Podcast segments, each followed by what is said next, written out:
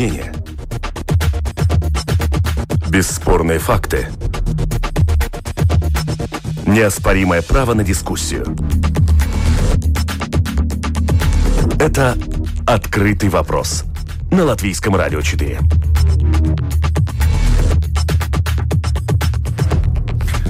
АстраЗенека на вакцинационной паузе. На удаленку кто может в третьи страны на самолете из Риги. Новые антиковидные меры правительства и Путин-убийца. Угу. Эффект междометий Байдена. Что это было и как с этим жить дальше будем? Сегодня в «Открытом вопросе» в прямом эфире на Латвийском радио 4. В студии программы я, Андрей Хуторов, на телефонной связи журналист телеканала «Рига ТВ-24» Анита Даукште. Добрый день. Добрый день. И заместитель главного редактора журнала «Телеграф» Андрей Хотеев. Приветствую, коллега. Здравствуйте. Вот в такой компании мы сегодня проведем ближайшие 35 минут. И снова о нем. COVID-19 и все, что с ним связано, снова стало главной темой этих 7 дней. Что нового на этот раз? Очередные меры, которые, по мнению правительства, должны сдержать распространение коронавируса. Работников на удаленку, госсектор в обязательном порядке, частный по мере необходимости. В то же самое время министры расширяют географию полетов в третьи страны. В Киев уже полетели, на очереди Минск, Москва, Тбилиси, Тель-Авив и что-то еще, анонсирует Air Baltic. Ну а чтобы соскучившиеся по дальним странам латвийцы не устроили аншлаг на борту и в аэропорту, в придачу к билетам теперь оплаченный за свои деньги тест на COVID-19 и 2 недели самоизоляции в 4 стенах гостиницы, опять-таки за свой счет, если у этого человека выявят актуальную заразу. В то же самое время на панели управления министра здравоохранения загорелись красные лампочки. Так Павлюс прокомментировал выросшие в первые дни этой недели показатели заболеваемости в Латвии. Анна-то, признавайся, какого цвета лампочки горят или гаснут на твоей панели? Я правда не знаю, почему эти лампочки горят у министра здравоохранения и где конкретно они горят, потому что, в общем-то, нельзя сказать, что у нас возрастает заболеваемость коронавирусом. И это довольно странно, что политики и даже эпидемиологи до сих пор распространяют, такую панику в ситуации, когда ни общество, ни другие люди не чувствуют никакого, возрастания этого заболевания. В общем-то, ситуация стабилизируется. И многие министры даже тоже говорят о том, что надо какое-то научное подтверждение тому, что действительно нас настигает эта третья волна. Все время говорит, и эти министры, как которых ты вот только что в СУЕ упомянула, все время получают на орехи то от господина Перевозчикова, то от господина Уги Думписа, главного инфектолога, со словами: «Ребята, посмотрите на то, что происходит в других странах. Это то самое, чего мы не минуем. Не минует и Латвия». Тьфу-тьфу-тьфу, конечно. Это была цитата господина Думписа. Да, конечно, но они все время говорят про Эстонию. Но я не думаю, что ситуации подобным образом сравнимы. И, конечно же, Латвия находится в такой ситуации с коронавирусом уже с прошлого года, с 9 ноября у нас чрезвычайная ситуация. Сколько может продолжаться такая чрезвычайная ситуация? Это, по-моему, главный вопрос, на который политики должны все-таки ответить. Потому что решения принимают не эпидемиологи, решения принимают политики. И они должны четко сказать обществу, которое нельзя держать в неведении о том, как оно будет жить хотя бы в ближайший месяц. А тут у нас идет уже счет на недели. И ты не то знаешь, иными словами, ты опять ничего не услышала никаких разумных объяснений, почему здесь и сейчас, почему именно эти меры, а не другие принимаются. Не услышала из уст политиков, да? Из уст политиков я этого не услышала. Я, слава богу, что сейчас есть какие-то хотя бы проблески какой-то ясности со стороны Европейского союза, Европейской комиссии, которая начала говорить, как европейские страны должны сообща выходить из этой коронавирусной пандемии, этой ситуации. Ох уж это спасительная Европа, спасительный круг. Пару недель назад премьер Каринш обещала не только принятие решений, но также логику и обоснованность. Андрей, скажите, насколько, с вашей точки зрения, логичны последние ограничительные меры, о которых мы вот сейчас и говорим в «Открытом вопросе»? Ну, как всегда, у нас с этим проблемы, и заболеваемость действительно как бы не растет. Тем не менее, из уст властей мы слышим, что она растет почему-то, да, или вот-вот начнет расти. Но, возможно, это так и произойдет, да.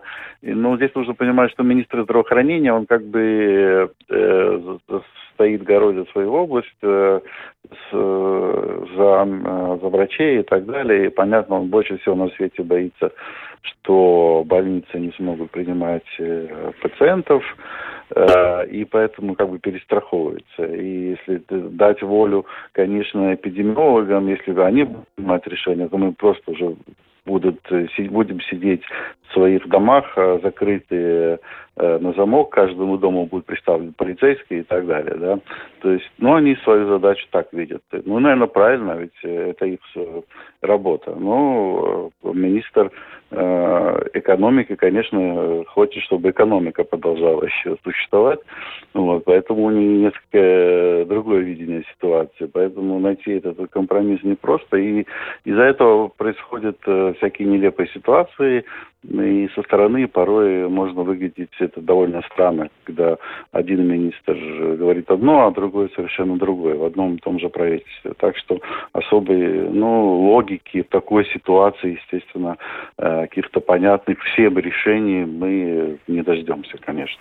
Коллеги, давайте продолжим. Далее размышлениями о новой болячке, которую подхватил уже и сам процесс вакцинации в стране.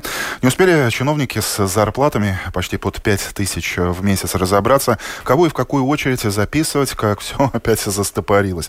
Вакцину «АстраЗенека», на которую сделала ставку Латвия, поставили на паузу, в том числе и в других европейских странах, чтобы разобраться, не связаны ли с ней последние громкие случаи, когда после уколов у людей возникали тромбозы.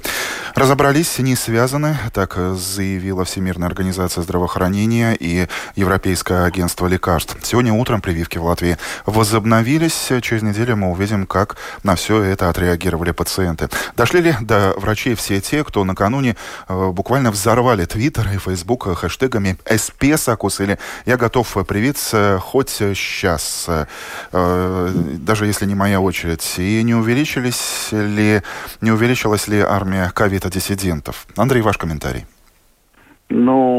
Конечно, увеличилась. Уже есть информация от семейных врачей, что люди в массовом порядке еще до того, как было приостановлено официально использование этой вакцины «АстраЗенека», люди в массовом порядке стали отказываться и от вакцинации, ибо понятно, что сейчас только она у нас есть в Латвии, остальные в ничтожных количествах имеются.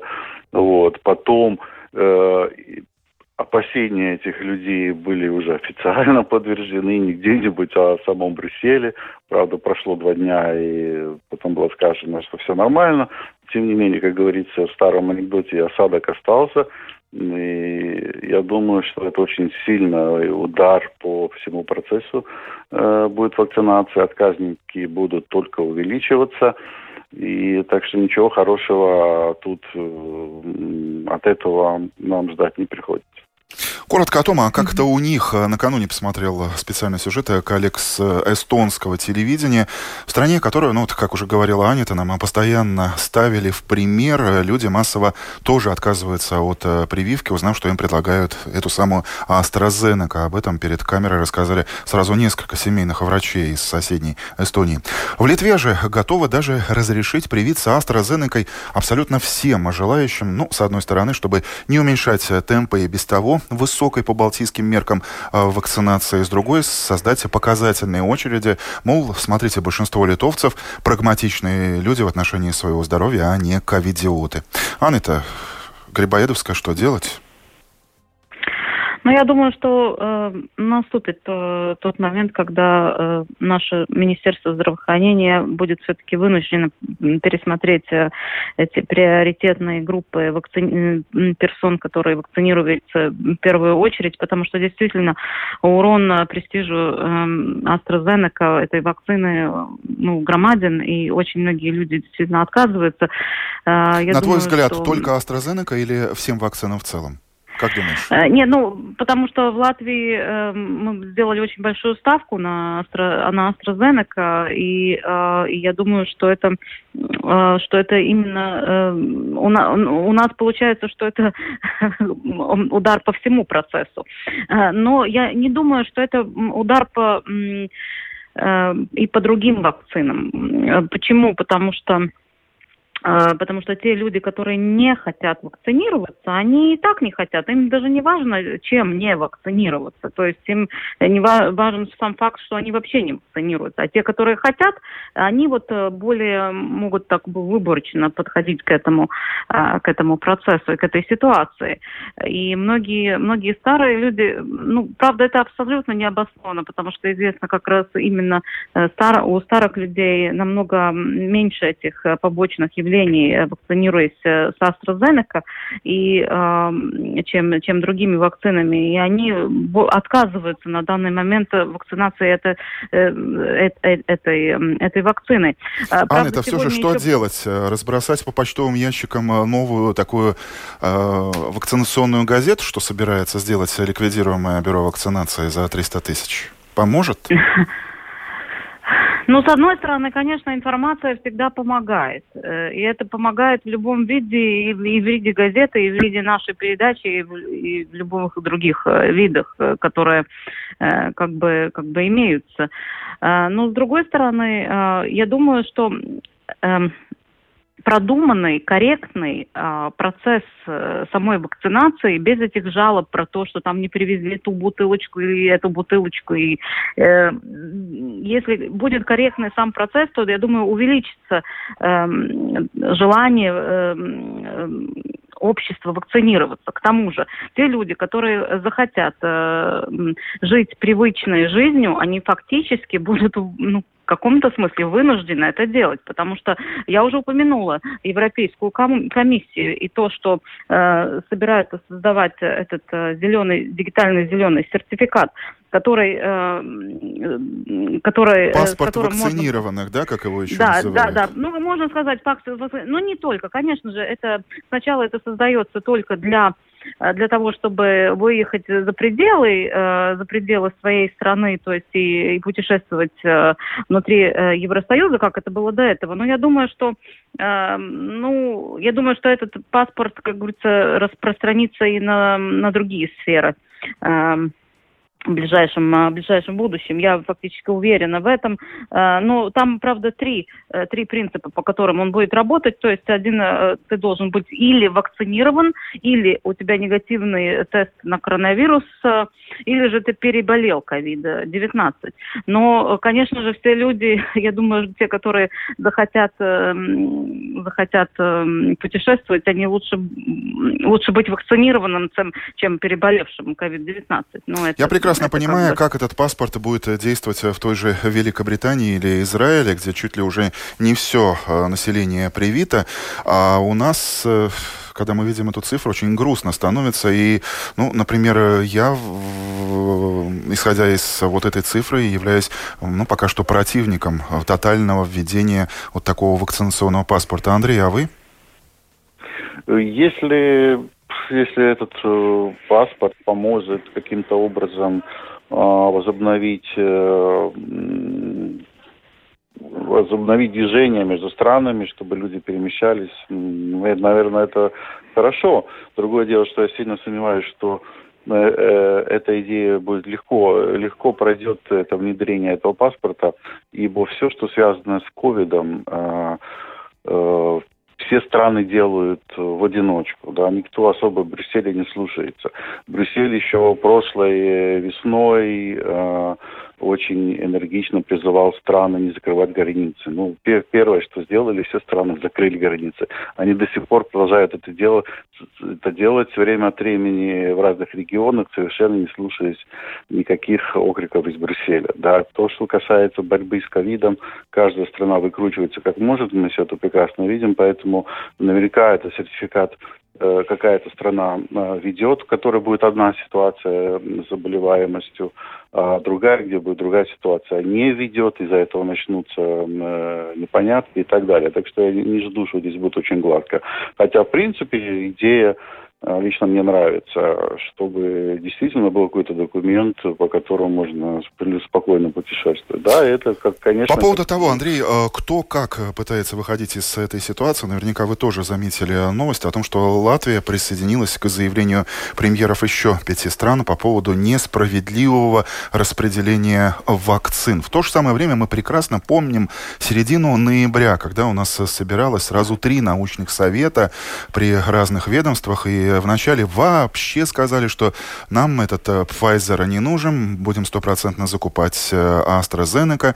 Потом опять отказались от дополнительных доз и большого количества вакцин. Ну и диванные эксперты очень даже зло проходятся по тому. То есть, с одной стороны, мы отказываемся от вакцин, это был ноябрь, а сейчас мы вместе с другими премьерами кричим, что, видите ли, нас обидели, как-то не справедливо в большой Европе обстоят дела. Андрей, ваш комментарий. Ну, да, конечно, там наша вина очень большая в этом. И даже, слава богу, в честь наших властей они признают, что действительно кто-то из чиновников ошибся. Другое дело, что они боятся выдать этих людей на суд народный, да. С другой стороны... Да ладно, на суд народный. Вообще просто на интервью с журналистами тот же глава агентства лекарств, господин Хенкузен, когда коллеги из Air Baltic до сих пор до него не достучались. То занято, да, то нет времени. Уж месяц прошел. Страшно, что ли? Ну, ладно. Но я хотел сказать, да, что, тем не менее, правительство признало свою ошибку. С другой стороны, тоже все-таки нужно понимать, что тогда, когда принималось решение в пользу AstraZeneca, никто не мог знать, что у нее возникнут проблемы сначала во время испытаний, потом возникнут проблемы уже во время применения, что будет нехватка. Тогда же никто не мог этого прогнозировать. Тогда, может быть, эти люди думали, что они делают как лучше, но получилось как всегда. Но, с другой стороны, я пытаюсь понять этих бедных, зашуганных чиновников с их маленькими зарплатами и огромной ответственностью. Я представляю, если сейчас снова откроется ящик Пандоры, не дай бог, очередной какой-то такой закупки, не разбегутся ли они вообще, Анита? Ну, проблема в том, что, конечно, с одной стороны, не закупили вакцины, конечно, эти чиновники, которые, как ты сказал, с маленькими зарплатами зашуганные, но фактическая ответственность лежит на политиках, а не на чиновниках. И то, что сначала наши политики не обратили должностное внимание этой ситуации с вакцинами, это, конечно, огромная их ошибка, и я надеюсь, что она будет исправлена. Ты говорил про то, что сейчас премьеры 5, даже более стран говорят о несправедливости. Ну да, потому что я думаю, что они правильно говорят о несправедливости, потому что ситуация такая, если ты не зарезервировал вакцины сначала, то ты остаешься ни с чем, логично. Да, даже пропорция продолжается. То есть, если ты больше заказал AstraZeneca в пропорции к другим вакцинам, тогда получается, что эта пропорция остается и в той ситуации, если та самая AstraZeneca сокращает свои поставки этих вакцин. И это является действительно несправедливостью. Если эта несправедливость будет ликвидирована на уровне Евросоюза и в этом разделе вакцин на европейские страны, это будет означать, что Латвия действительно сможет получить больше вакцин, не именно AstraZeneca, а других вакцин, которые на тот момент будут иметься, будут в расположении Евросоюза. Это будет хорошая новость. И завершая тему коронавируса и АстраЗенеки в политической плоскости, удивили политики, согласитесь, еще неделю назад Сейм собирался законодательно закрепить в законах уже упомянутое бюро вакцинации, но после того, как буквально за 3 неполных дня в Латвии собрали почти 20 тысяч подписей, чтобы это бюро ликвидировать, политики, не дожидаясь даже пресс-конференции, объявленной на этой неделе на определенное время, уже утром Павлюс сказал, что я ликвидирую это бюро, мы вливаем его в службу здравоохранения, но тут же потом добавил, наверное, под натиском вопросов журналистов, что чтобы сохранить высокие зарплаты, обещаю сотрудникам бюро доплаты, что еще больше разозлило общество. Коллеги, что вы увидели в этом? Анита, Андрей, кто подхватит тему? Я думаю, что это была, в общем-то, ошибка сначала, но я понимаю, почему она была сделана. Я понимаю то, что на тот момент казалось, что самая большая проблема в процессе вакцинации и всем, это проблема коммуникации. И как бы министр подумал, очевидно, или не министр, даже все политики подумали о том, что этот вопрос должен быть решен. И, конечно же, те самые чиновники, которые работают в Национальном бюро здравоохранения и другие, они как бы были дискредитированы на тот момент с этими всеми закупками вакцины и тому подобное. И тут казалось, что вот новые силы, хорошие организаторы, они все как вырулят эту ситуацию.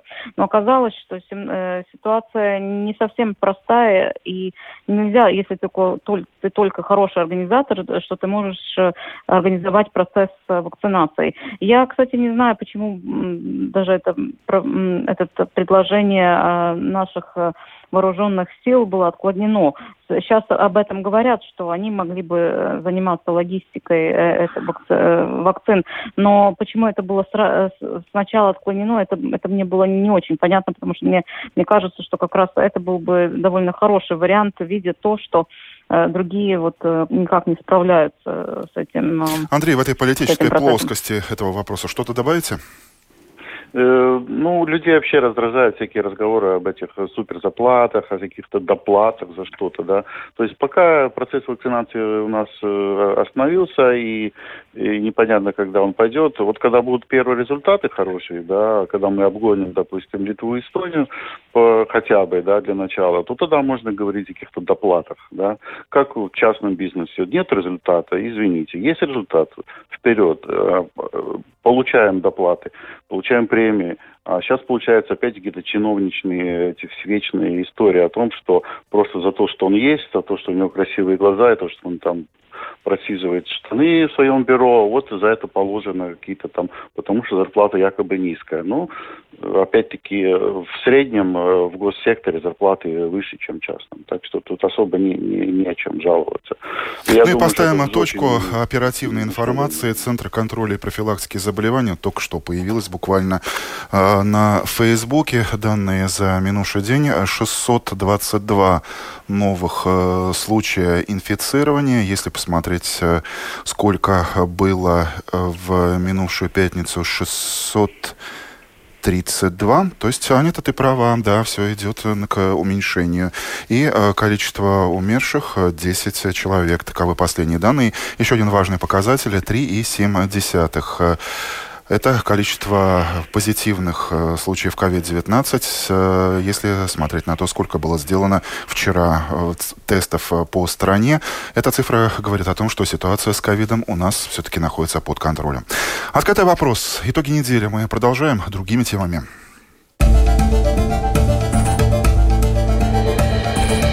Это «Открытый вопрос» на Латвийском радио 4.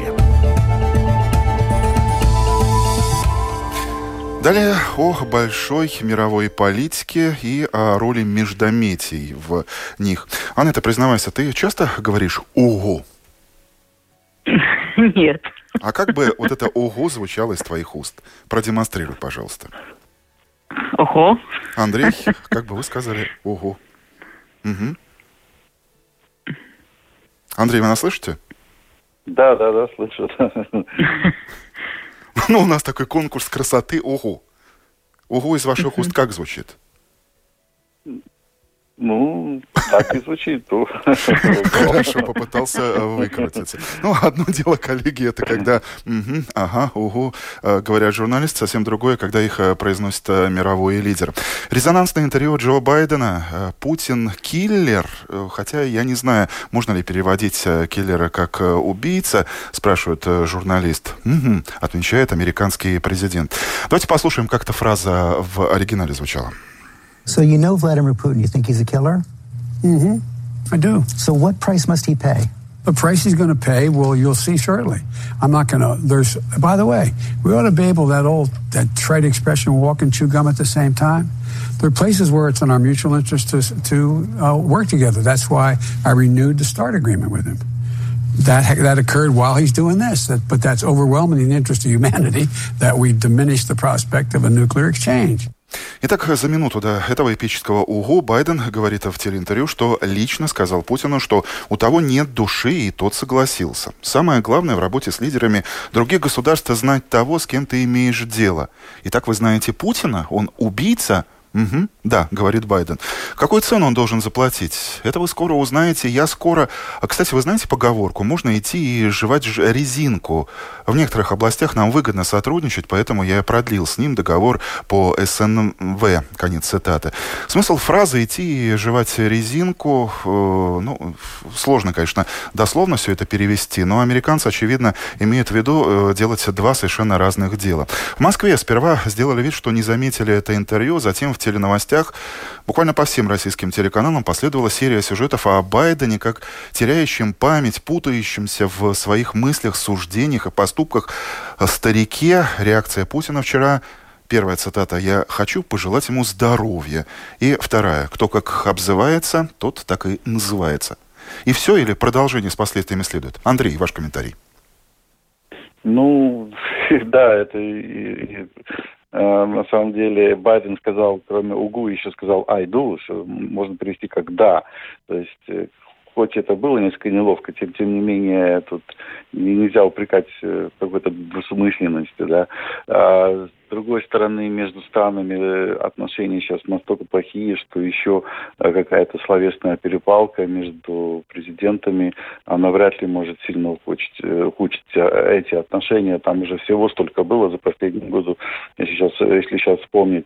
Поэтому я не думаю, что здесь в этом плане что-то изменится. Но с другой стороны, Андрей, вы помните, как остро Путин и в целом российская власть реагировала на более острые и менее острые такого же рода высказывания Навального, а здесь такое говорит Байден, и спокойно, относительно спокойная реакция. О чем это может говорить?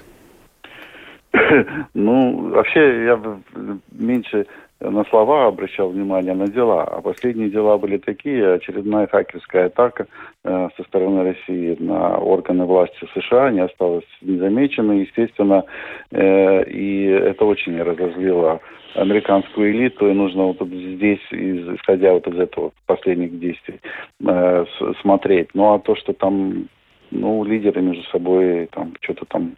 Ну, эта словесная перепалка, она вечно будет продолжаться между, Россией и США, и, Но мне кажется, если Путин идешь и жуешь жвачку из уст Байдена, говорит, кто как обзывается, то так и называется, наверное, лидеры друг друга поняли, и конфликт, если он был, он уже решен. Нет? Анита. Анита, твой комментарий, слушаем тебя. С одной стороны, есть такая версия, что действительно Байден был просто пойман на такую журналистскую уловку, которая, я думаю, у тебя тоже опыта хватает, и ты тоже очень хорошо знаешь, что если ты в вопросе делаешь какое-то утверждение, то твоему собеседнику другой раз...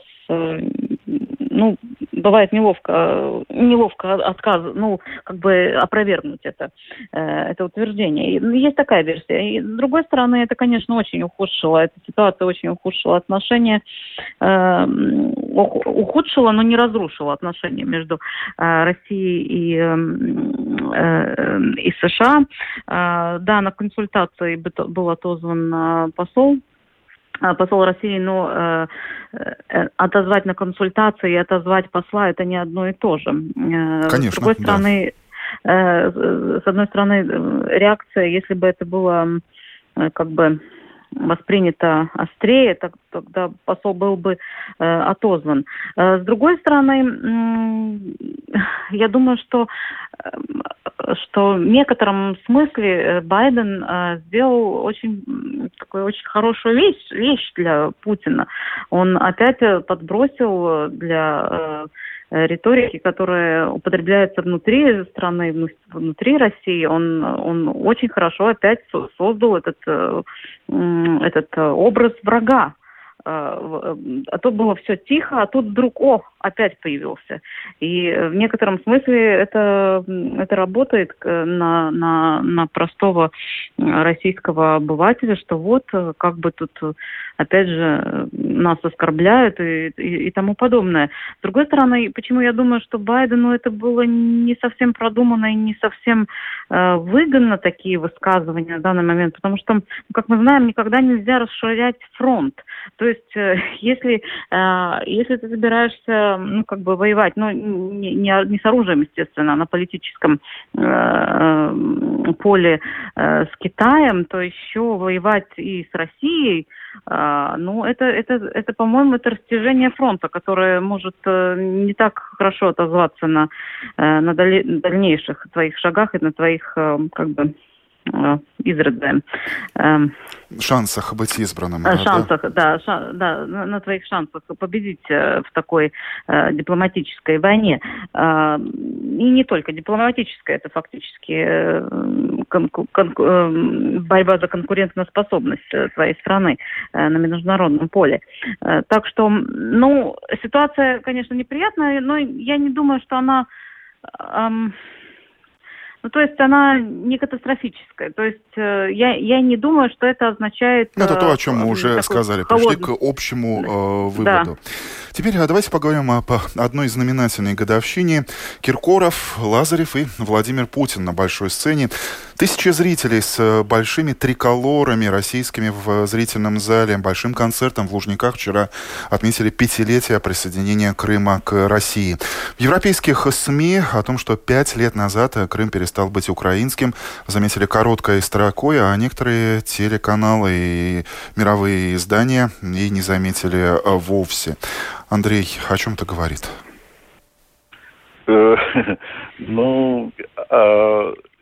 Конечно, эта история с Крымом, она очень для россиян важна, и для нас, и для постсоветского пространства. И понятно, что в западных странах эта тема уже затухает. Да? Как в свое время Кипр, северная часть которого принадлежит Турции, уже все давно об этом забыли. Правда, она теоретически независимая, это северная часть Кипра. То есть был такой эпизод, проехали, да, и в западных странах, у них своих проблем хватает. Но здесь, в России, в Латвии, в Украине особенно, конечно, эти крымские события до сих пор очень живо вспоминаются, и я не думаю, что их здесь когда-либо вообще запомнят, потому что это был очень переломный момент, да. И для России, и для нас, и для всего этого постсоветского пространства. Анна, ты согласна? Да, я абсолютно согласна, потому что это действительно эта ситуация очень, очень важна, и мы это все помним именно в постсоветском пространстве. Западные страны с самого начала, по-моему, не реагировали на эту ситуацию должным образом, и фактически они, сказали, так образно выражаясь, что мы за Крым воевать с Россией не будем. То есть это было ясно уже с самого начала. И я думаю, что Запад,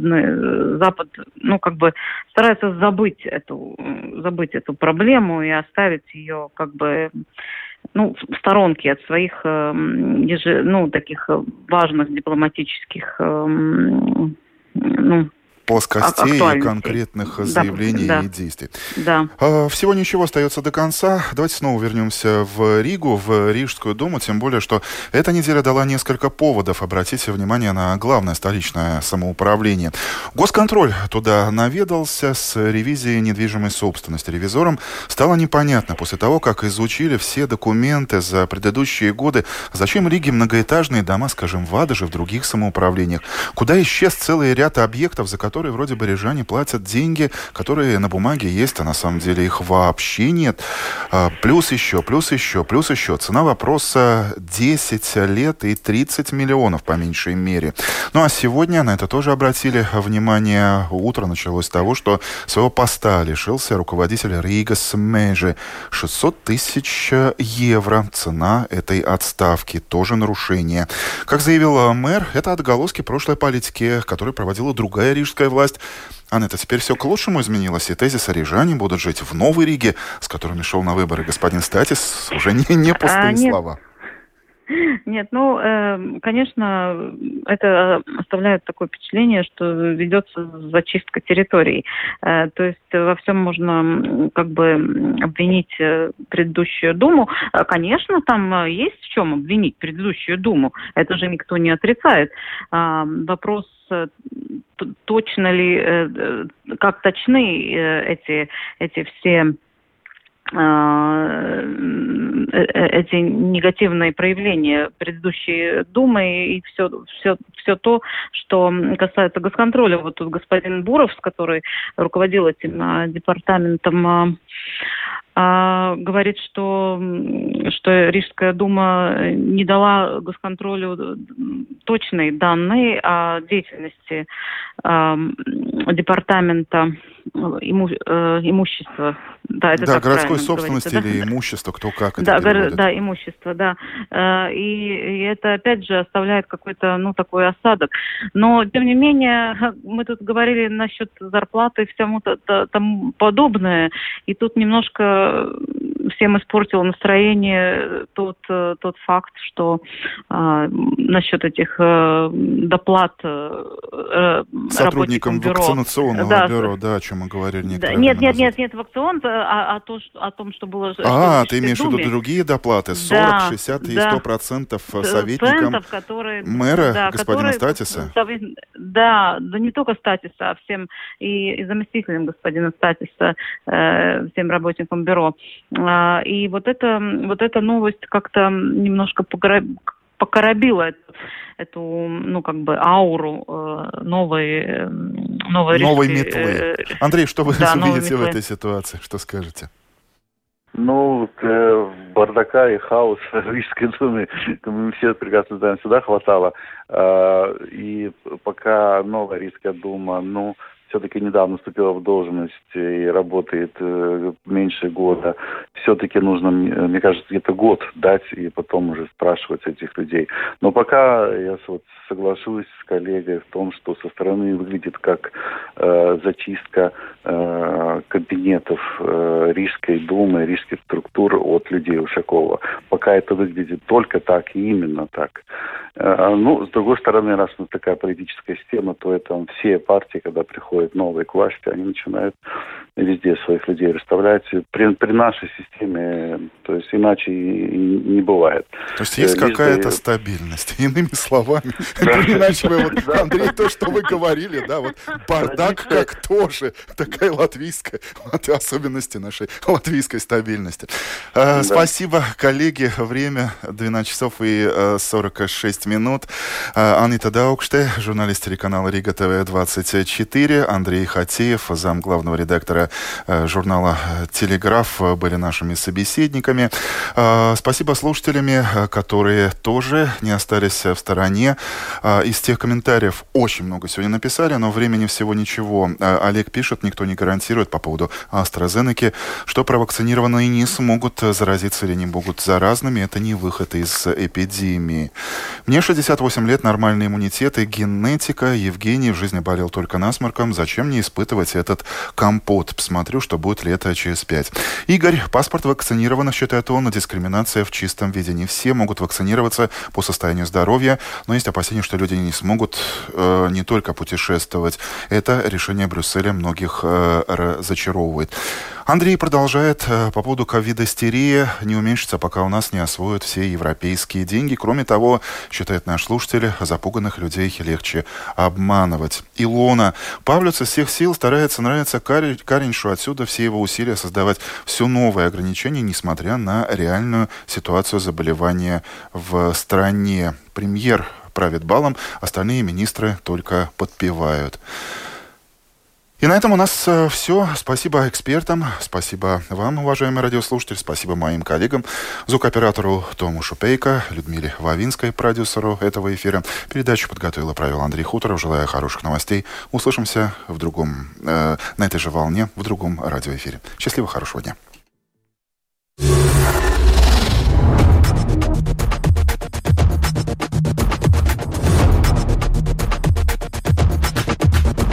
Спорные мнения. Бесспорные факты. Неоспоримое право на дискуссию. Это «Открытый вопрос» на Латвийском радио 4.